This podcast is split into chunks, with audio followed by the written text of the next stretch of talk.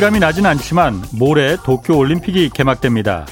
1964년 도쿄 올림픽을 계기로 일본은 제2차 세계 대전에서의 패망을 딛고 국제 사회로 복귀하는 발판을 마련했고 도쿄는 올림픽을 계기로 첨단 거대 도시로 탈바꿈했습니다. 이번 두 번째 도쿄 올림픽 역시 일본 정부는 오랜 경제 침체와 후쿠시마의 트라우마를 극복하고 재도약하는 계기로 삼으려 했습니다. 아, 워싱턴 포스트지는 이번 올림픽이 일본 정부의 계획과는 다르게 완전한 실패로 돌아가고 있다는 그런 식 기사를 실었습니다. 또 일본의 대표 기업이자 올림픽 스폰서 기업인 도요타는 올림픽 개막을 코앞에 두고 올림픽과 관련된 모든 텔레비전 광고를 내보내지 않겠다 이렇게 발표했습니다. 그 이유에 대해서는 여러 부분에서 이해가 되지 않는 대회가 지금 돼가고 있기 때문이다라고 밝혔습니다. 부흥 올림픽을 기대했던 일본 정부는 오히려 25조 원이 넘는 경제적 손실을 감당해야 할 것이란 전망입니다. 아, 모쪼록 우리 선수단이 건강하게 무사히 돌아오기를 기원하겠습니다. 안녕하십니까. 경제와 정의를 다잡는 홍반장, 저는 KBS 기자 홍사원입니다. 일라디오 이제 유튜브뿐 아니라 콩 앱으로도 보실 수 있습니다. 콩 앱 하단에 있는 캠코더 마크 누르시면 됩니다. 자, 홍사원의 경제쇼 본격적으로 출발하겠습니다.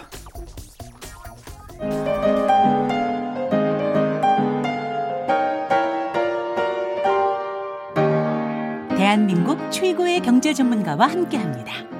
믿을 만한 정보만 쉽고 정확하게 전해드립니다. 홍사원의 경제쇼.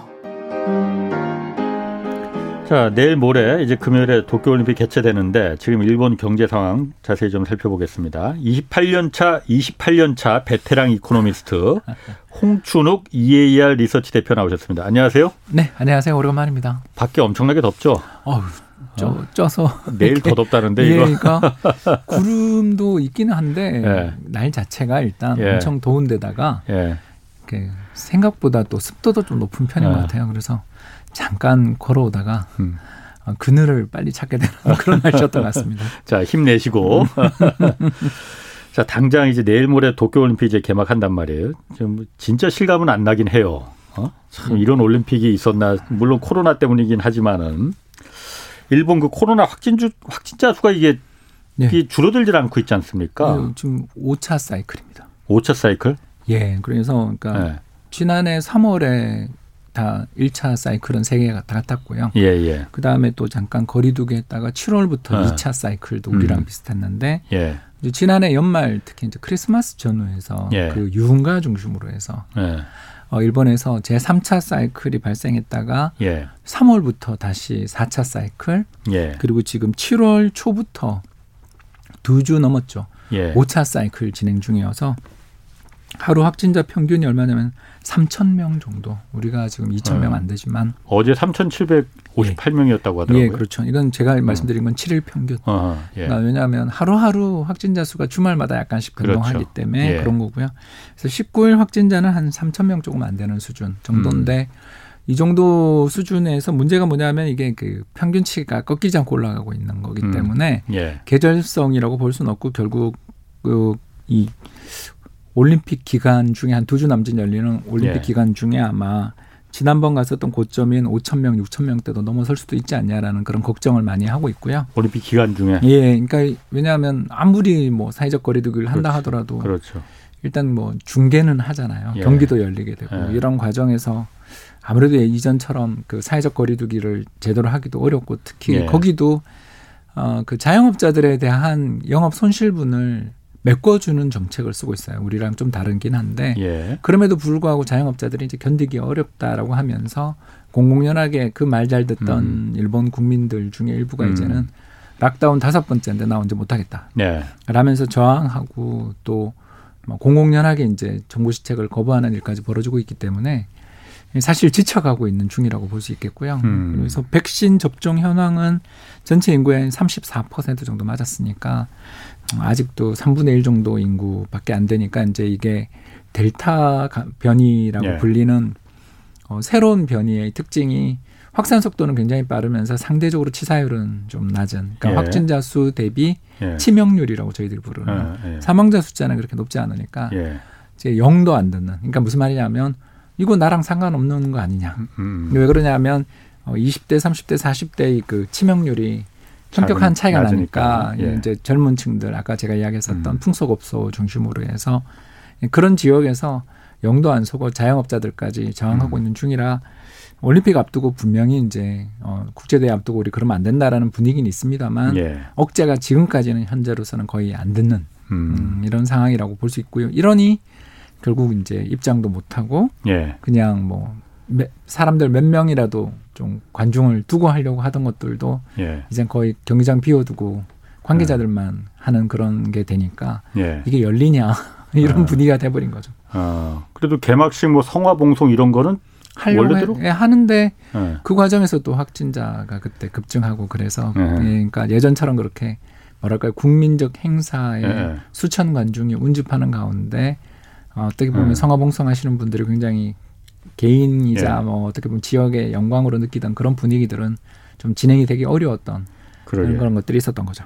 이게 아까 제가 오프닝에도 잠깐 말했지만은 일본 정부에서는 이걸 어쨌든 지금 일본이 상황적으로 계속 안 좋잖아요. 그러니까 동일본 그렇죠. 대지진 후쿠시마 사태 이후로도 계속 안 좋고 그래서 그 뭐 극복하는 그 계기로 한 번 이 올림픽을 작년부터 좀 음. 계기로 삼아보려고 했던 것 같은데 지금 보면 그게 예. 뭐 쉽지 않을 것 같아요. 거의 실패했죠. 어. 이제 두 가지 때문이겠죠. 첫 번째는 일단 어 일본 정부가 실책을 큰 실책을 저지른 게 2019년 말에 예. 그러니까 이제 그 코로나 팬데믹이 오기 직전 불과 세 달 전에 예.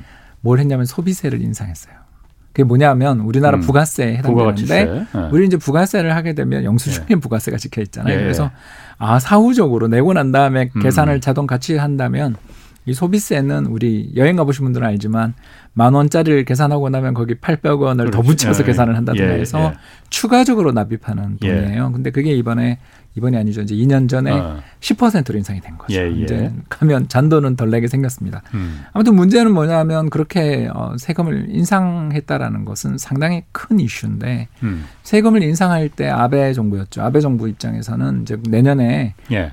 어, 도쿄 올림픽까지 열리니까 2020년 열리니까 경기는 더 좋아지고 아베노믹스 성공으로 간다. 예. 이러면서 우리는 재정도 잡고 경기도 잡는 음. 좋은 정부다 하고 했는데 그러자마자 이제 코로나 팬데믹이 터진 거고요. 음. 두 번째는 올림픽 자체를 갖다 연기를 했으면 그냥 차라리 예. 뭐 이렇게 cancel을 하든가 아니면 이 예. 과정이 예. 의사결정 과정이 한다 한다 한다 그러다가 cancel 연기 이런 쪽으로 계속 갔고 그렇죠. 올해도 또 어. 어, 무관중으로 될 줄은 몰랐잖아요. 예, 예. 음, 지속적으로 해보려고 하다가 안 된 상황이 펼쳐지고 또 입국하고 있는 우리 선수들에 대한 검사를 해봤더니 또 유증상자 또는 감염자들을 속출하고 예. 그러니까 이런 일들이 벌어지게 되니까 운도 없었고 예. 어떻게 정책을 펼쳐도 예.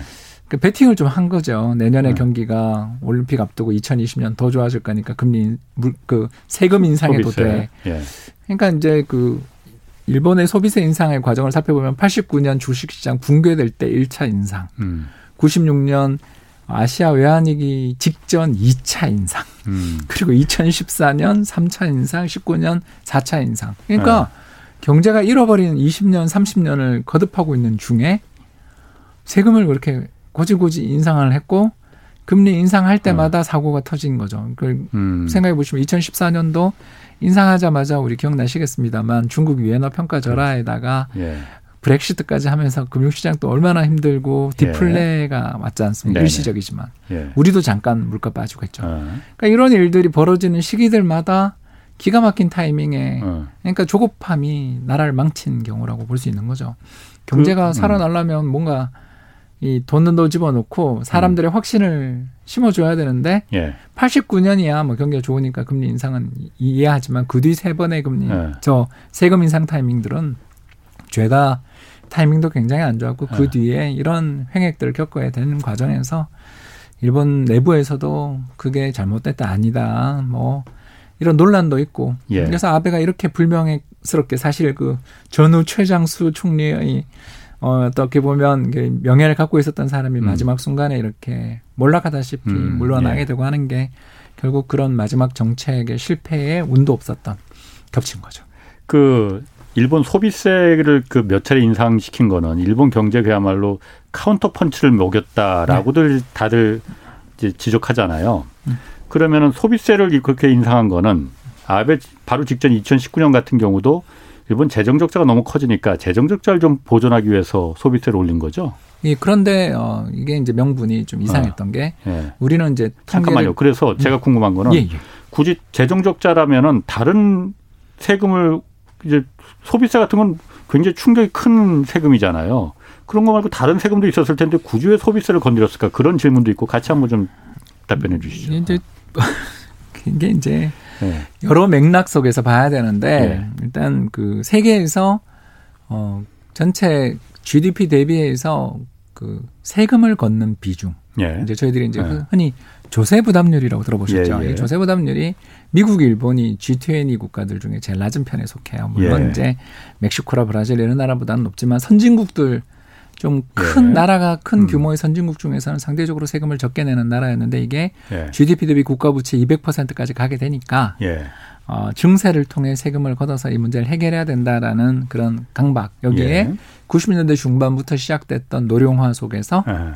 특히 우리 그 스캔들 기억나시나요? 혹시 그 일본 국민연금 어, 어, 어 납부대장들 잃어버리고 예. 제대로 그때, 부과 안 된뭐 예, 이런 시행착오까지 겹쳐서 국민연금을 기존 약속대로 계속 어, 지급을 하는 해서는 이 재정이 앞으로 큰일 난다라는 예. 모습에서 그걸 좀 줄여야 되는데 그 명분도 없고 그러니까 세금을 이제 가장 많이 거둘 수 있는 방법은 두 가지잖아요. 하나는 음. 우리 소비세, 지금 부가세가 예. 있고 또 하나의 방법은 어, 법인들에서 걷는 법인세라든가 예, 예. 아니면 소득세, 소득세를 걷는 예. 건데 어, 이쪽은 저항도 크고 예. 또뭐 다른 나라에서 공고하기를 이 나라가 부가세가 이렇게 적은 게 말이 되냐. 음. 유럽처럼 20%, 한국처럼 10% 정도는 돼야 되지 않냐라는 예. 권고 속에서 소비세를 예. 했는데 이제 소비세가 아까 말씀드린 타이밍도 안 좋았고 예. 또더 나가서 재정 적자라는 게 결국은 부실 금융기관들 구제하고 음. 재정 정책 쓰는 과정에서 생긴 정책이 그 적자였는데 이걸 증세로 해결을 하려 그러니까 음. 앞에 펼쳤던 재정 정책의 효과를 갉아먹는 결과까지 가져오고 음.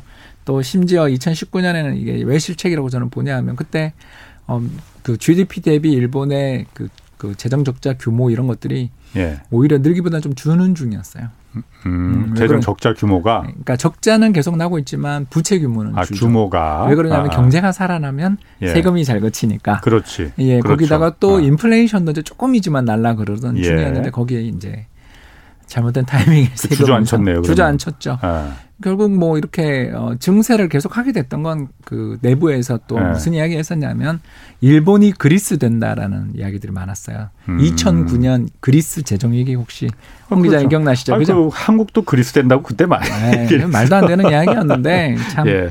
일단 일본은 사실상 안전자산에 속하는 예. 경제가 어려울 때마다 엔화 강세잖아요. 예.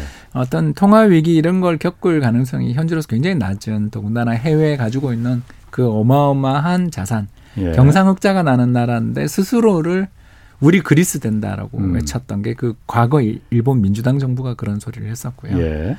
그러면서 거기서 이제 소비세 인상 계획을 세웠던 정부가 사실은 자민당 아베 정부 이전에 민주당 정부였고요. 예. 또 그걸 이제 이어받아서 저렇게 하고 있는 것들 보면 잘못된 생각이죠. 왜냐하면 경상흑자가 계속 나서 대외 채권이 이렇게 늘어나는 순채권 국가가 예, 그렇지. 어, 이뭐 예. 자기 나라가 지고 있는 부채는 전부 다 자국민이 갖고 있는 예. 부채인데 예. 외채가 아닌 자기 국가 엔화 그렇, 표시 국채인데 일본은 그렇죠. 그걸 아. 국가 부도 국가 부도라고 이야기하는 것 자체가 일단 예. 너무 과도한 좀 어떤 선정적인 주장이었고 그럼 왜 그런 거였어요 그때? 왜 그런 공포가 컸던 게 예. 일단 그리스부터 시작해서 이탈리아, 스페인으로 끊임없이 번져나가고 그렇지. 있는 피그스 그렇죠. 예. 굉장히 모욕적인 용어죠. 그렇지만 이제 남유럽 네. 재정 위기가 끝없이 펼쳐지는 과정에서 어, 미국이 또 2011년에 신용 등급이 triple A에서 double A로 강등당하는 과정에서 주가 폭락하고 예. 이런 어떤 금융 시장 자체가 예. 어, 어느 나라가 건전하니 하면서 테스트 들어가는 분위기 속에서 음. 일본도 국가 신용 등급 어, single A까지 하향 조정한 음. 기관들도 있었죠. 그러니까 이렇게 되니까 그 과정에서 좀 공포를 느꼈던 거는 이해하나. 음. 그 공포가 좀 진정됐을 때는 경제가 회복될 때까지 금 세금 인상을 늦춘다든가 음. 더 나가서 이와 같은 적극적인 아베노미스 정책이라는 게 결국 통화를 공급해주고 재정 적자를 무릅써서 경기를 일으킨 다음에 나중에 먼 이후에 우리 어 금리도 인상하고 세금도 인상하겠어요라는 그렇죠. 국민에 대한 일종의 약속인데 그걸 깨버린 어. 셈이 된 거죠. 먼저 뭐 일종의 섣부른 자신감이었다 이렇게 볼 수도 있는 거겠네 그러면. 그것도 있고 또 제가 생각했을 때 어. 이 일본이라는 나라 자체가 가지고 있는 예. 약간의 한계를 저는 좀 많이 느끼는 게 한계? 네, 그러니까 이게 어. 뭐냐면 관료 시스템 속에서 예. 어, 이 정부는 바뀌지만 예. 어, 그 국가 재정을 건전하게 유지하고 음. 재정 적자를 적게 만드는 거에 대해서 가장 큰 이해관계를 느낀 사람이 사실 누구겠습니까? 정부의 노고를 받고 있는 공무원들이잖아요. 그렇죠. 관료 시스템들. 예. 그러니까 우리가 흔히들 하는 이야기 있잖아요. 팩스를 보내지 않으면 예. 예. 백신을 받지 못하는 예. 구시대적인 그런 전시 행정들, 잘못된 행정들이 예. 유지되고 있는 나라. 예. 관행이 없으면 아무것도 돌아가지 않는 나라. 음. 일본에 대한 이야기를 하는 과정에서 저는 정책도 이런 기조가 있는 거 아니냐. 즉 음. 어, 재정 건전화에 대한 강박. 그러니까 지금처럼 사상 초유의 저금리가 벌어져서 일본 같은 정부 같은 경우는 제로금리의 그렇죠. 돈을 발행할 수 있는데 국가 부채가 부채가 늘어나는 게 예. 경제를 살리는 것보다 국가 부채를 줄이고 건전 재정을 하는 게 더 중요하냐. 예. 이 무슨 말인지 아시잖아요. 음. 지금 더군다나 일본의 가장 큰 경제 내에 두 가지 문제가 뭐냐 이렇게 생각해 보면 첫 번째는 우리나라 물론 버블이 있어요. 저도 동의합니다. 예. 그러나 우리나라 혁신 생태계가 세계에서 5위에서 7위 정도 되는 것 같단 말입니다. 이번에 음.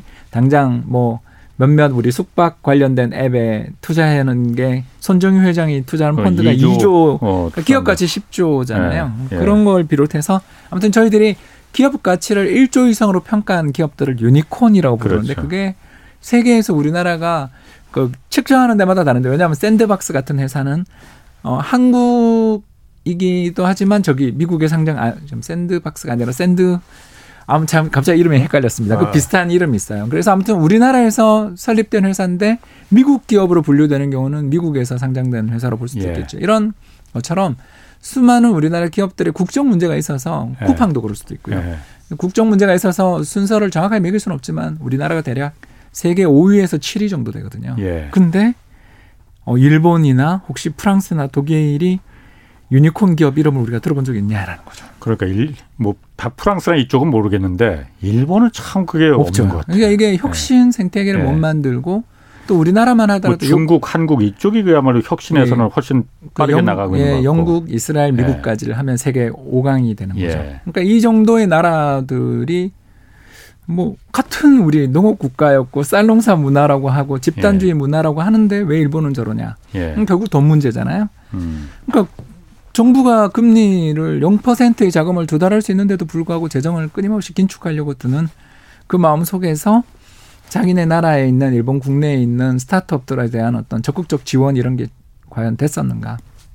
음. 우리 생각해 보니까 그렇죠, 그죠? 우리만 하더라도 과도한 지원이다 싶을 정도로 전 정부부터 미창부 미래창조과학부 네. 시절부터 시작해서 예를 들어서 뭐 그냥 A4에 PPT 두 장 정도 사학에 가져가면 바로 얼마 몇 천만 원 바로 정부에서 예. 사업 자금 빌려주는 나라잖아요. 한국이 좀 과하다, 예. 버블이다 이런 이야기가 있었는지 벌써 7년이 지나도록 결국 이렇게 됐잖아요. 예. 경제 내에 음. 혁신 생태계가 어마어마하게 만들어져서 날이면 날마다 몇백억, 몇천억 정도의 value로 자금 조달받았다는 뉴스가 매일처럼 오르는 나라가 됐고 음.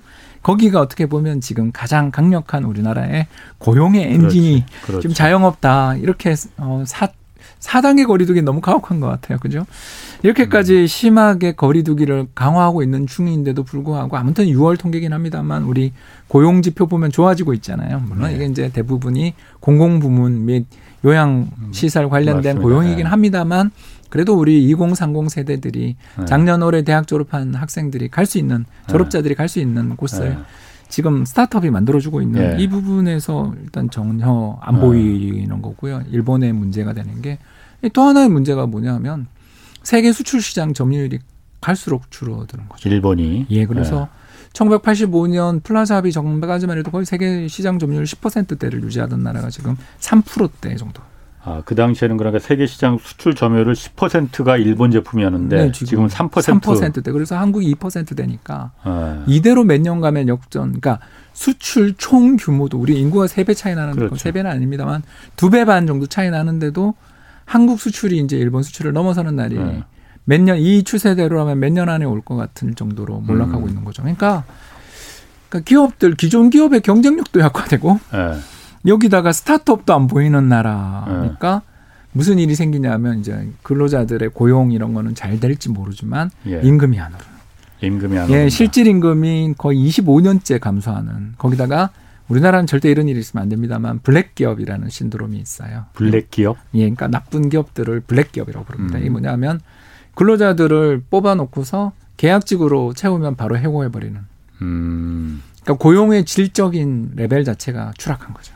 어떤 그럼 그런 기업들은 그 뽑아놓고 바로 해고시키는 게 어떤 뭐 보조금이나 이런 걸 노리고 하는 그런 것도 겁니까? 있고요. 네. 더 나가서 어, 인턴 시기에 또 아, 아. 어, 해고하기도 편하고 월급도 하고 또싼 정규직- 그렇죠. 고용을 노리는 기업이라 노리는 이거죠. 예, 그러니까 아. 그래서 이게 그 전환의 시기 오면 그냥 자동 해고를 예, 시키는 예. 이런 아. 블랙 기업들이 속출하고 있거든요. 그런 아. 문제들이 굉장히 사회적 문제가 되고 아, 그래서 우리나라도 물론 문제가 많은데 예. 뭐 일본을 가장 대표하는 광고 회사 같은 데서 직원이 크리스마스 때 자살하는 사건이 벌어지기도 하고요. 아, 그러니까 그 노동 시장 자체에서 근로자들의 힘이 굉장히 약해지는 가운데 어 규제 자체는 아까 제가 이야기했었던 관료의 규제라든가 예. 뭐 금융의 규제 이런 건 안 푸는 주제에 예. 노동 시장에서의 파견 관련돼 있는 규제라든가 이런 여러 가지 규제들만 풀어놓은 상황에서 음. 기업들의 이익은 또 좋아요.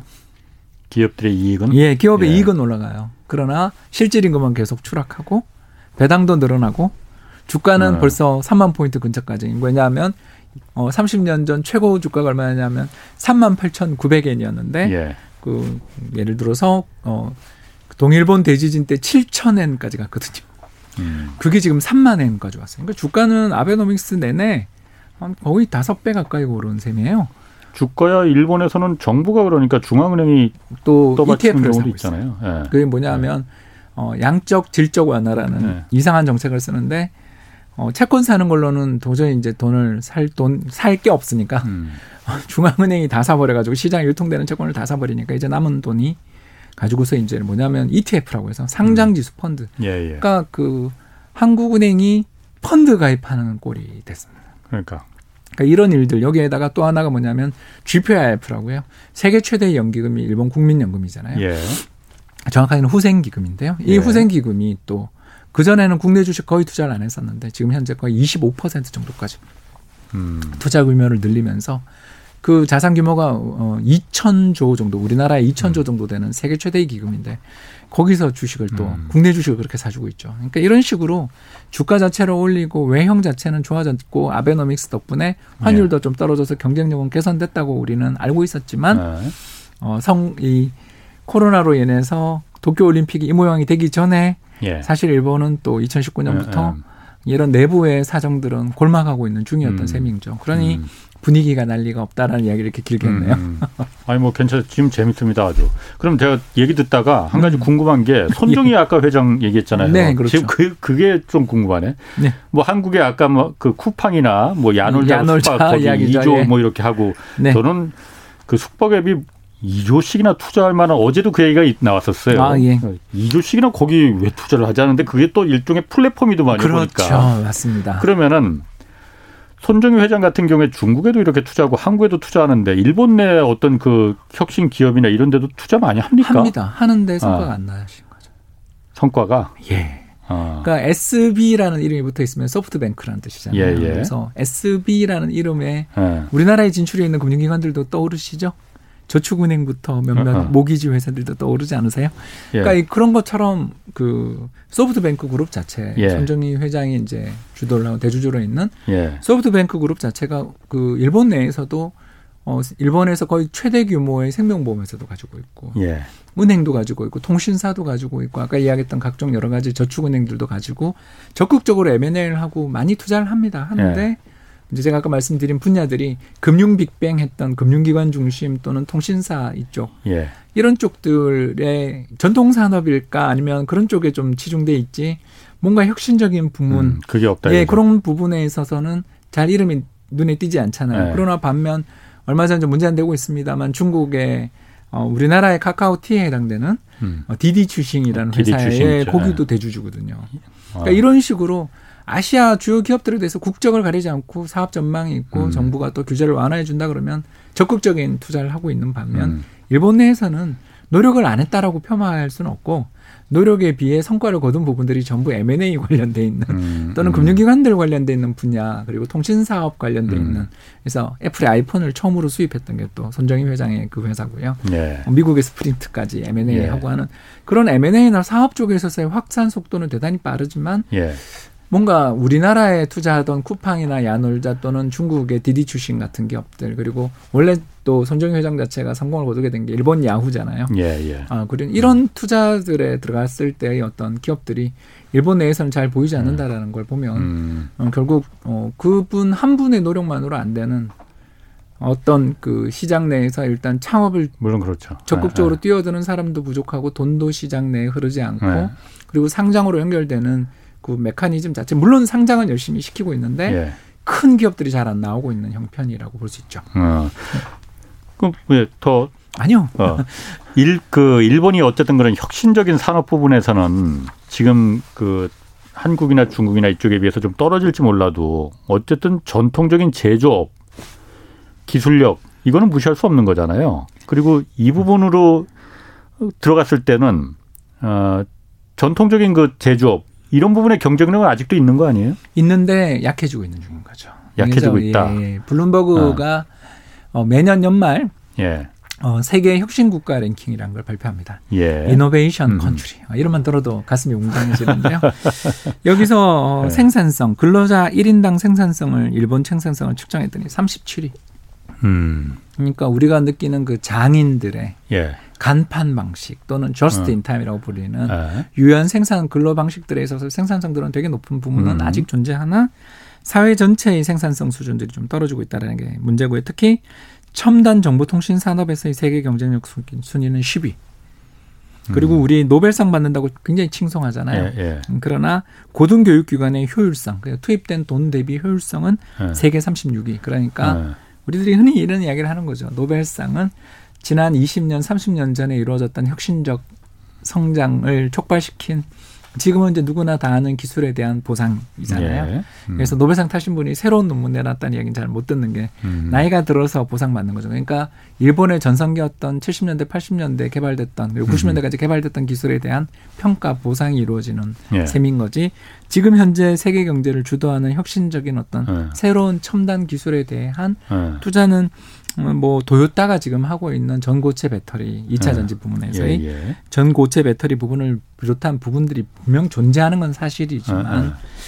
그게 세계 경제에 있어서의 표준을 주도하고 혁신을 주도하고 특허를 음. 주도한다고 말하기는 이제는 좀 많은 약한 부분들이 존재하는 예. 그러니까 사회 자체가 음, 이렇게 장기 불황에 어, 섣부른 세금 인상으로 또 회복의 길을 꺾어버리고 음. 기업들은 결국 혁신도 열심히 하겠지만 어, 수익성에 의지하며 근로자들에게 돌아갈 몫을 줄이는 한편 음. 이제 그 배당 그리고 외국인 주주들에 대한 어떤 보상 이런 쪽에 신경을 쓰는 나라로 일본도 이제 가고 있는 셈이라고 볼수 음. 있죠. 그렇군요. 난 누군가라는 님이 이런 얘기 좀 올려주셨어요. 지금 일본 얘기인데 이분은 이게 왜 우리 얘기처럼 들릴까? 아, 우리도 일본처럼 돼가는 거 아니? 좀 어. 닮아가는 거 아니냐 그런 얘기 하셨거든요. 어, 우리는 그래도 그런 면에서 두 가지 행운이자 불운이 있었죠.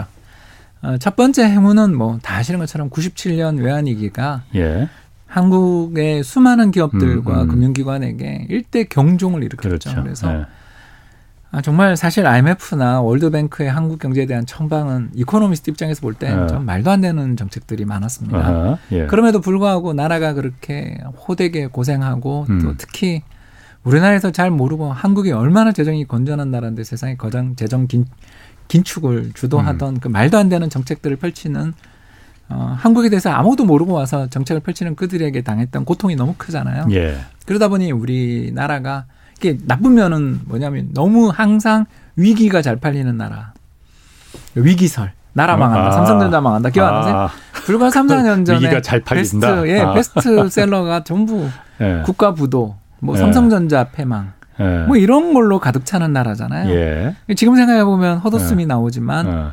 그러니까 위기 앞에 사람들 은 어떻게 되냐면 긴장하고 어. 투자를 하고 혁신을 주도하지 않을 수 없는 게 현실인 거고 예. 두 번째가 일본처럼 갈라파고스화가 안 되게 됐죠. 일본이 아. 왜 이렇게 됐을까 생각해 보면 음. 결국은 다른 나라에서 일본에 들어와서 사업을 하기가 너무나 어려웠기 때문에 경쟁이 그렇지 않습니까? 일본 음. 내 1억 2천만 국민들 1인당 국민소득 4만 불에 달하는 거대한 시장 내수 시장만 예. 우리가 차지하고 살면 돼라고 생각하는 그런 기업들도 없지는 않았던 거 아니겠는가. 음, 그 과정에서 기업들이 자연스럽게 자신의 영역을 쥐고 또 기업이 좀 실적이 나빠진다 싶으면 적당히 회계 마사지하고 우리 대표적인 게 도시바라든가 또 더 나가서 올림푸스 음. 기억나시죠? 이런 수많은 이름을 떨쳐 올리던 그런 기업들이 회계 분식 사건을 일으키거나 또는 그런 의혹을 받아서 몰락하거나 큰 어떤 공경에 처하는 걸 우리가 수도 없이 본게 예. 결국은 좀 회사, 회사 자체 또는 기업 자체, 국가 자체가 이렇게 경계를 하고 그 안에서 우리끼리 또 우리끼리. 해보자. 예, 이런 것들이 많아서 그걸 저희들은 이제 비아냥거리면서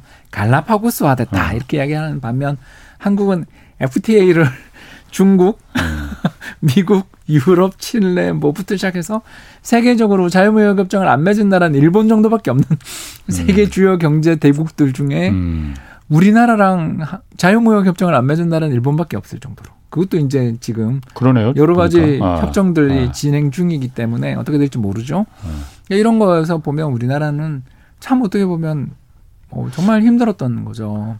근데 근대 시대에 그 일본 같은 경우 오히려 메이지 유신 이후로 다 근대 문물을 서양 문물을 참 그 받아들이고 다 열고 그런 정책을 취했었는데 그 당시에 우리는 또 거꾸로 됐었고 왜 그렇게 된 거예요?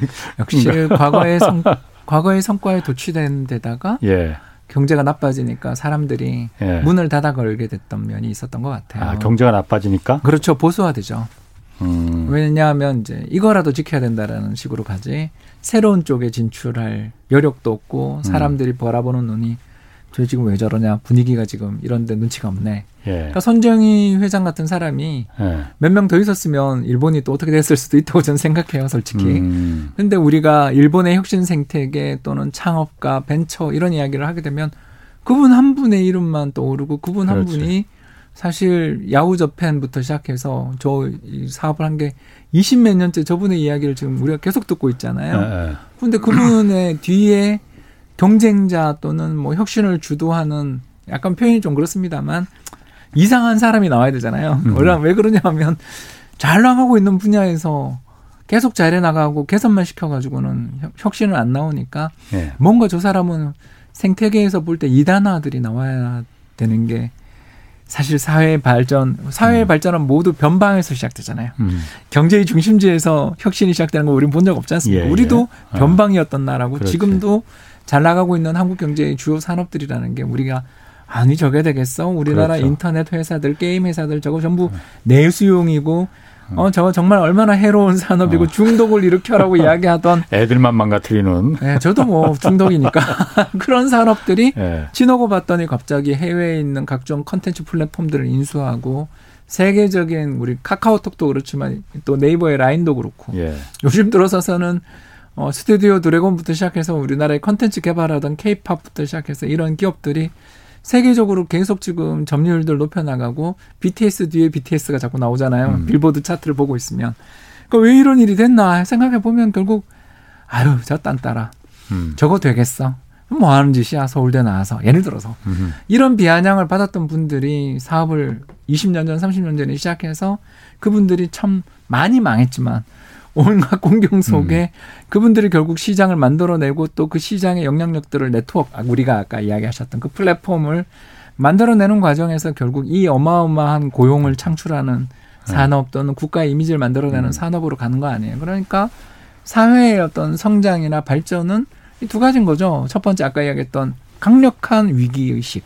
음. 그러니까 일본은 그게 부족했던 셈인 거고요. 그리고 예. 또그 위기의식이 아까 이야기한 것처럼 우리가 그리스 된다 같은 예. 이상한 좀 제가 봤을 때는 이건 파퓰리스트들의 주장인데 그거에 넘어간 거고 또 예. 하나는 그러니까 좋은 경제학자가 필요한 것 같고요. 아. 예, 또 하나는 아까 말씀드린 이 변방에서 새로운 생태계를 일으키는 분들이 음. 처음에 저희도 솔직히 아니 미래 창조과학 그렇죠. 뭐야 이름이 네. 그러면서 아니 저기 뭐 보고서만 갖다 주면 돈 다 나온대 눈먼 돈 많네 이렇게 예. 비아냥했어요 저도 예. 음. 저도 모 기관에 있었던 시절에 블라인드 펀드 만들어야 되니까 힘들어가지고 국민연금에게 들 투덜투덜 됐어요. 근데 지나고 생각해 보니 야 이게 예. 물론 분명 어그 제가 봤을 때 안 좋은 비유일 수 있지만 뭐 약간 막아낀 데도 있었어요. 그러나 예. 지나고 생각하니 이렇게 발전할 수 있었던 건 결국 변방의 새로운 어떤 혁신을 일으켜내는 생태 계들을 만들어내기 위해서 그게 옳든 그르든 우리가 뭔가 노력을 하고 거기다가 자금을 푸시하는 음. 어떤 그런 정책들을 일관되게 정부가 바뀌었지만 우리는 일관되게 나가고 있는 면에서 우리는 좋은 음. 그런 면도 있다 이렇게 말씀을 드리고 싶네요. 그렇군요. 그러면은 음. 그홍 박사님이 보시기에는 일본의 어쨌든 이 기술 산업 음. 그 미래는 어떻게 보십니까? 예, 그게 어. 어, 저는 독일, 일본이 참 비슷해 보여요. 예. 음, 왜 그러냐면 제가 어, 어, 그 유럽을 대표하고 예. 세계를 대표하고 있는 모 회사에서 만든 전기차가 이번에 예. 우리나라 들어와서 그걸 이렇게 이제 테스트를 하잖아요. 예. 그 얼마 갔는지 아세요? 몇 킬로를 주행했는지 아세요? 전기차가? 예, 예. 이제 새로 들어오는 신형 아, 그 전기차. 300 몇 킬로 갔다는 거? 예, 그 어. 300몇 킬로 못 갔어요. 벤츠? 예, 어. 200 킬로대였어요. 예, 예. 그래서 어, 연료 연비 효율 이런 문제들에서 문제가 되니까 예. 결국은 이제 각 지자체에서 우리 연비 좋은 전기차 사면 보조금이 보조금 많이. 예, 어. 그 보조금의 혜택에서 지역별로 좀 다른 예. 이야기를 들었거든요. 제가 왜 이 말씀을 갑자기 드리냐면 이게 예. 벌써 처음이 아니에요.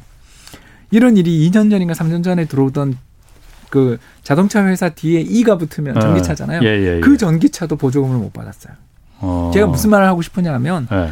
미래가 앞으로 10년 안에 전기차가 우리나라 도로에서 다니고 있는 차의 예를 들어 절반이다. 이거는 보수적 가정 같지 않으세요? 홍 기자님? 우리는 도 들고 갔잖아요, 신차. 그러니까 중고차가 있으니까 절반인 예. 거지. 예. 신차는 전기차가 됐든 하이브리드가 됐든 어. 아니면 토요타식의 전고체 배터리를 얹은 차가 됐든 이쪽이 어마어마한 비전이 있고 미래가 있다는 생각되는데 세계를 떨쳐올리는 가장 좋은 브랜드를 가지고 있는 회사에서 만드는 전기차들이 실제로 우리나라의 조건에서 테스트를 해보면 200km. 근데 우리는 당장 EV5 같은 경우는 400km씩 나오는데 예.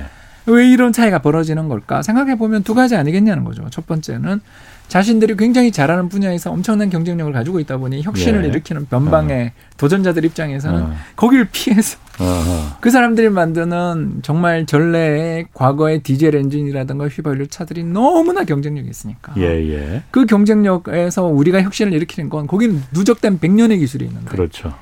어 그분들을 어떻게 이기냐는 거예요. 회사 이름이 다 기술자 이름이잖아요. 예. 야, 이걸 이길 수 없으니 피해가자. 예. 그러면서 아예 그러니까 저희들이 이제 이걸 뭐라고 이야기하냐면 파괴적 혁신. 어. 그러니까 기존의 판도를 깨부수는 파괴적 혁신 기업들이 있는 거고 음. 두 번째 이미 늦은 거 아니냐. 음. 음, 뭐냐면 테슬라가 예를 들어서 로드스터를 만들어낸 게 벌써 7년인가 그렇죠. 7년 전인가 8년 전이잖아요. 예. 그뒤 지금 T3 어, 모델까지 해서 아무튼 모델 3까지 해서 계속 새로운 신차들을 내놓고 있고 저 신차들의 경쟁 속에서 한국 내에서도 그렇고 또는 뭐 독일 내에서도 그렇고 세계적인 기업들이 100% 전기차들을 속속 내놓고 있고 그 내놓는 경쟁 주행거리 경쟁이 500km냐 600km냐를 가지고 싸우고 있고 예. 또 대형차에서는 수소 전지냐 아니냐를 갖고 싸우고 있는 중인데 어, 이렇게 됐다라는 건 이게 뭘 뜻하냐? 어. 결국 뭔가 지금 혁신을 주도해서 성장해가고 있는 기업들은 처음에 엄청난 손실을 보고 힘들었지만 예. GM이나 이런 회사들이 처음에 나온 차는 정말 우스꽝스러웠지만 예. 기술이 누적된 거 아닌가. 다시 말씀드려서 음. 열심히 일을 하고 새로운 혁신을 주도하고 새로운 혁신 쪽에서 자기들이 실패를 시행착오를 하면서 근데 그걸 너그럽게 받아들여주는 사회 문화에서 음. 어, 우리나라 솔직히 코나 화재도 있었고 우리나라도 굉장히 힘들었잖아요. 그렇죠.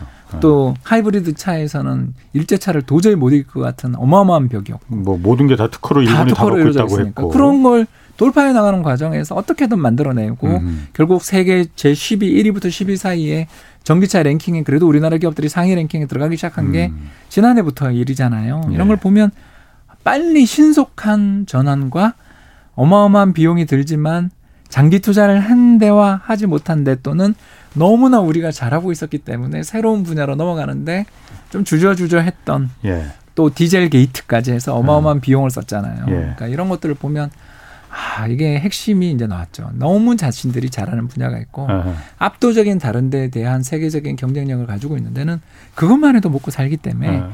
굳이 지금 현재 고객들한테 이 물건을 파는 것만으로 는 충분한데 굳이 새로 그렇지. 형성되고 있고 거기 구매하려는 사람들도 보니까 별로 어, 대기업도 없어 음. 보이고 그 시장이 얼마가 될지 불확실한데 네. 내가 그걸 굳이 들어가서 내가 어, 손실을 크게 봐야 돼라는 생각을 하는 기업들이 있었던 거 아닌가. 음. 그- 그에 비하면 한국은 아까 이야기했던 첫 번째 요건 97년 외환위기의 트라우마가 있어서 예. 어, 외부에서 밀려들고 있는 저 쓰나미에 대해서 우리가 대응 못했다 망할 뻔했다라는 공포가 있으니까 일단 예. 너무 과하긴 해요. 저도 음. 솔직히 음. 몇년 전에 풀었던 제4차 산업혁명 붐 이런 거 생각하면 음. 모든 회사들이 전부 4차 산업 TF를 만들던 그 시절이 기억나잖아요. 예, 예. 그러니까 우리는 한쪽에 너무 쏠려가는 면이 있어서 이거 가지고 말도 안 되는 일들이 좀 있었던 건 사실이지만 예. 또 좋게 이야기하면 그러다 보니까 뭔가 예. 우리의 미래 투자 자원들을 여기다가 집어넣어야 되고 하다 보니까 걸리고 또 어, 성공하고 음. 뭔가 연관들이 생기면서 살아나가는 과정들이 있는 아직은 우리는 active한 나라다. 음. 근데 그 active한 분야가 너무 소수가 돼서는 안 되겠죠. 그게 예. 걱정인 것 예, 같아요. 예. 우리도 우리 왜냐하면 예. 나이도 나라 자체가 이제 노령화되는 나라로 음. 일본은 90년대 중후반이라면 우리는 이제 지금부터 노령화되는 나라니까 이 노령화되게 될 때 사회가 일본처럼 보수화되는 경향이 좀 보이거든요. 예, 이게 예. 뭐냐면 그걸 꼭 굳이 해야 돼 귀찮게라는 마음의 이 저항감들이 예. 사회 전체적으로 물들 수도 있고 그게 이제 일본은 뭐 불운하게도 음. 음, 자산 시장의 붕괴와 음, 음. 장, 경제의 장기 그렇죠. 불황 속에 사람들 자체가 이거 되겠어? 어, 정주영 회장이랑 정반대 말이죠. 음. 임자 해봤어? 하고 정반대잖아요. 예. 그러니까 사회 자체의 에티튜드랄까요? 어. 태도가 이게 되겠어? 지금 어. 우리 잘하고 있는데 이거 굳이 할 필요 있어? 라는 사람들이 다수가 되는 순간 그 나라는 이제 전환기가 올 때 망하는 거죠. 일본은 그런 이거죠. 불운했던 것 같아요. 아, 거기 굉장히 적극적인 사람들, 뭐 당장 소니 창업자 같은 분들, 예. 어, 그런 분들의 그 전기나 사례를 읽어보면 이 사람들 굉장히 정주영 회장님 음. 뺨칠 것 같은 음. 적극적인 사람들이었어요. 예. 근데 왜 이렇게 됐을까 생각하면 사회 분위기, 예. 두 번째 돈도 아하. 없었던 것, 그리고 마지막 세 번째 패배가 계속된 아까 이야기했던 지 음. 정부가 뭘 하기만 하면 불운하게 자꾸 아. 안 되니까 이건 우리는 안 정부는- 되는가 보다. 정부 너넨 가만히 어. 좀 어. 있어 분위기도 있었던 어. 것 같아요. 그러면은 제가 일본 얘기 나올 때마다 음. 지난번 뭐 하여튼 최백운 교수 때도 좀 물어봤었고 이런 부분을 한번 좀 물어봤거든요. 다들 비슷합니다. 그러니까 앞으로 일본 그 산업의 미래 이런 부분에 대해서 혁신이 안 보이니까 그렇게 밝게 보이지 않는다라는 얘기들을 일관되게 좀 하시거든요. 그러면은 아, 일본의 경제 산업이 아, 뭐 쉽게 말해서 좀 주저앉는 게 우리한테 좋은 겁니까 나쁜 겁니까? 정서적인 면 말고 나쁘죠. 아, 왜 그러냐 하면 예. 아무리 몰락해도 세계 3대 시장이에요. 예. 그러니까 일본이라는 경제 자체가 예. 어 1.2억 명이 1인 국민 소득 4만 불이에요. 그렇죠. 그러면 4조 달러짜리 시장이죠. 음. 거의 5조 달러짜리 시장. 예. 그러니까 미국이 20조 달러인데 그거 4분의 1에 달하는 시장이 저렇게 줄어들고 갈라파고스 음. 되고 자기들끼리 잘 사는 쪽으로 가다가 예. 결국 몰락해가고 좋은 일자리 줄어드는 사회로 가게 되면 예. 사실 우리나라 입장에서 물건 팔 때라는 게 결국 미국 일변도 또는 중국이 얼마나 예. 힘든지 아시잖아요. 중국 시장이 얼마나 힘듭니까? 그렇죠. 그러니까 개방된 시장은 미국하고 유럽밖에 없는 시장에서 싸워야 음. 되는 거니까 음. 우리 입장에서 일단 안 좋고 이제 두 번째가 더 문제가 뭐냐면 야 우리가 이제 일본 이겼다고 하면 우리도 방심하게 돼요. 저 이거 음. 되게 큰 것 같아요. 아, 그- 한국 어. 사람들의 뭐 뿌듯하기도 한데. 우리 아. 가위바위보도 지면 안 된다 아닙니까? 우리 이제 올림픽에서 싸울 우리 선수들이 걱정이 좀 되는 게 우리는 분위기가 예. 가위바위보도 일본한테는 지면 안 되잖아요. 이 어떻게 보면 경쟁 의식. 예. 남들이 보기에는 우스웠을 거야. 아니 저 나라가 지금 전쟁의 평화에서 일어나는 존재에 스포츠에서는 축구도 안 줄라 그러네 예. 하면서 비웃었죠. 예. 근데 이 경쟁 심리, 그러니까 일본을 넘어서고 극복하고 우리는 그 길을 해야 되고 더 나가 일본보다 더 잘 사는 나라가 돼야 된다라는 이 어떻게 보면 좀 어, 경쟁 의식이 예. 우리 경제의 또 성장 발달의 촉매였잖아요. 그래서 그렇죠. 일본도 네. 80년대 왜 무너졌나를 생각해 보면 예. 우리 이제 드디어 타라 입고했다 아시아를 벗어나서 네. 이제 서구에서도 1인당 국민소득 기준 언제 드디어 미국 넘었다 이런 다음부터 방심하다 맞습니다. 자산법을 얻은 거잖아요. 예.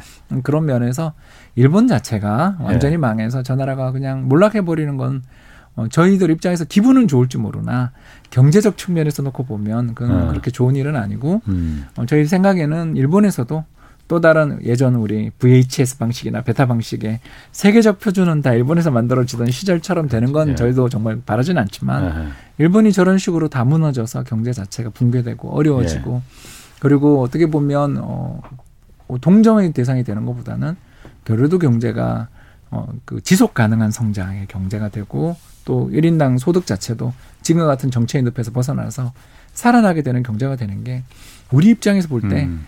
통쾌하는 기분은 좀 덜 들지 모르지만 우리 입장에서는 레이싱은 같이 가는 음. 게더 나을 수 있지 않나 음. 이런 생각을 해봅니다. 정서적인 면과 실질적인 면은 좀 차이가 달리 봐야 된다 이거죠. 그렇게 보여집니다. 일본 같은 경우 그런데 어쨌든 지금 무너지 예전 그 과거에 그 화려했던 뭐 반도체, 전자산업 이런 부분이 지금 거의 뭐 존재감을 잃어버릴 정도가 돼버렸긴 하지만은 네. 뭐 얼마 전에 얼마 전에 뉴스 보면 어쨌든 대만의 그 TSMC 그 예. 비메모리 반도체 이런 회사가 일본에도 지금 투자하고 예. 그뭐그 공장 설립하고 그런다고 하면서 또 다시 이제 어떤 반도체 같은 거 부흥을 네. 좀 획책하는 거잖아요. 예. 가능성은 또 어, 있죠. 어, 왜 그러냐면 일본이 어 그러니까 경제가 발전하려고 할 때는 뭐 좀 다른 문제인데 네. 어, 첨단 산업에서 성장하려면 세 가지가 필요하다고 저희들이 많이 이야기하는 게 첫 번째가 예. 네트워크. 그러니까 사람의 음. 네트워크, 기술의 네트워크. 그러니까 우리나라가 예 를 들어서 SK 하이닉스가 용인 온 것처럼 어, 경쟁자들끼리 붙어 있어야 발전하거든요. 예. 예, 그런 면에서 보면 아직 일본이 그래도 히다치도 있고 캐논도 있고 어. 또 한일사 알지는 이름이 갑자기 기억이 안 나는데 아무튼 파나소닉? 예 파나소닉도 있고 네. 이렇게 그 이 첨단 기술 산업의 선두 주자급들의 기업들이 여전히 남아 있잖아요. 특히 파나소닉 같은 경우는 2차 전지 잘하고 있고요. 적어도 준치라는 말. 예, 그렇습니다. 뭐또 어, 도시바도 아직은 NAND flash 하고 있고요. 예. 그러니까 그런 기업들이 있다 보니까 예. 상대적으로 그 관련된 기술자들을 구하기도 쉽고 두 예. 번째가 엄청나게 금리가 싸잖아요. 어? 금리가 엄청나게 어, 싸잖아요. 예. 그 산업을 투자를 하고 하려면 예. 장기 저리로 대출을 받을 수 있는 그런 데를 가서 사업을 해야 되고 우리만 하더라도 예를 들어서 어, 우리 삼성전자가 예를 들어 텍사스를 간다, 음. 오스틴을 간다 그러면 거기 나라 정부 자체에서 몇 년간 세금 면제에 그렇죠. 예. 또뭐 각종 어마어마한 지원 또 오스틴 공대 얼마나 좋습니까? 예. 그러니까 그런 네트워크들이 또 존재해야 되잖아요. 예. 그리고 이제 마지막으로 세 번째가 뭐냐면 시장이잖아요. 음. 시장만큼 중요한 게 어디 있습니까? 이 제품을 사용해 주는 고객들이 있는 데 가서 물건 만들면 상대적으로 팔기 쉽잖아요. 예. 그래서 삼성전자가 시안에 중국 시안에도 그렇게 큰 공장이 있었지만 텍사스 오스틴 가려는 게 미국에 팔아보려고 가는 거지 않습니까? 우리 예. 국내도 팔지만 예. 그런 면에서 일본은 희망이 있죠. 그렇기 때문에 제가 아까 완전 몰락할 거고 영영 거기 기, 기회가 없다라는 식으로 말하기를 제가 참 주저했던 이유 중에 하나가 예. 그러니까 혁신 산업을 지금 막 성장시키고 용성시키는 데는 지금은 되게 힘들지만 음. 어, 요 제가 봤을 때 이게 이제 그 저희들이 심장 이렇게 해가지고 우리가 저 CPR에서 예. 어.